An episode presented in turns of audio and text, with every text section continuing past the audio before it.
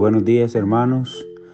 Eh, sí, posteé ya una oración antes, pero está en, en, mudo el teléfono. Pero anyways, la razón principal es para saludarles a la familia del distrito de Newark, pero también dejarles saber de que este corto devocional será compartido con nuestros hermanos en una de las conferencias en Venezuela. Y a lo mejor podemos decir, no hay mucho en común, o cualquiera que sea nuestro pensamiento con respecto a esto. La verdad es que no importa dónde tú estés, si estás en Venezuela, si estás en Newark, en Irvington, en Sion, en Belleville, en El Salvador, en Guatemala o donde quiera que tú estés. La maravilla de nuestra fe es que nuestro Dios no conoce las fronteras. Él creó este mundo, Él sostiene este mundo en su mano y el tiempo ni el espacio no son un problema para Él. Son basados en nuestra fe, en nuestra confianza, en nuestra seguridad absoluta de ese Dios maravilloso que creemos, conocemos, al que servimos. Es que esta mañana, hermanos míos, yo me atrevo a levantar nuestras manos al cielo y decir gracias Señor por tu bondad, por tu misericordia. Es también para reflexionar en la palabra de Dios, rapidito, por el, el tema de los datos celulares. Eh, quiero tocar una pincelada solamente acerca de esa historia en el segundo libro de Reyes. Esta mujer que ustedes conocen la historia, la viuda que estaba siendo azotada por las deudas, por la pérdida de su esposa, aparentemente una familia de Dios, un siervo de Dios, uno de sus profetas pasó al descanso. Pero a su paso dejó una estela de deuda, de sufrimiento, de dolor, de tristeza. Y aparentemente todo estaba cada vez peor.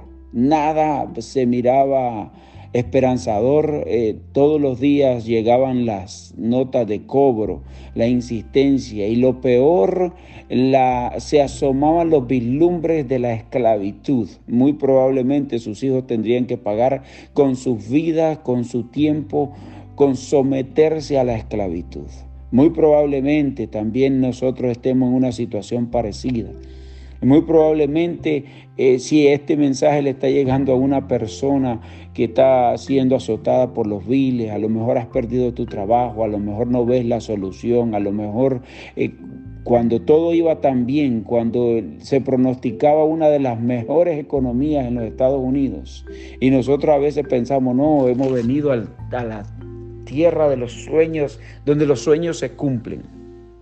Pero también estamos en una tierra llena de pecado, de dificultades. Y nosotros como cristianos conocemos cuáles serán y pueden ser sus situaciones. Así que hermanos míos, no importa cuál sea tu situación, no importa si estás en Venezuela, no importa dónde tú estés y tu situación aparentemente se reduce a a un punto sin retorno, en donde no hay más para dónde mirar. Solamente levanta tu vista al cielo, clama. Y nosotros seguimos clamando. Nosotros aquí nos unimos en oración, en clamo, en lloro, en, en ayuno, pidiéndole al Dios de los cielos que por amor a su nombre, por favor, se manifieste en nuestras vidas. Esta mujer corrió al profeta y le dijo, oye, nosotros somos siervos tuyos, somos una familia pastoral, probablemente, si así lo pudiésemos decir, pero no aguanto más Sencillamente todas mi, mi, creatividad se agotó, no hay nada más que hacer. Y es maravilloso pensar que el profeta le dice, ¿qué tienes? Busca en tu casa, algo tiene que haber.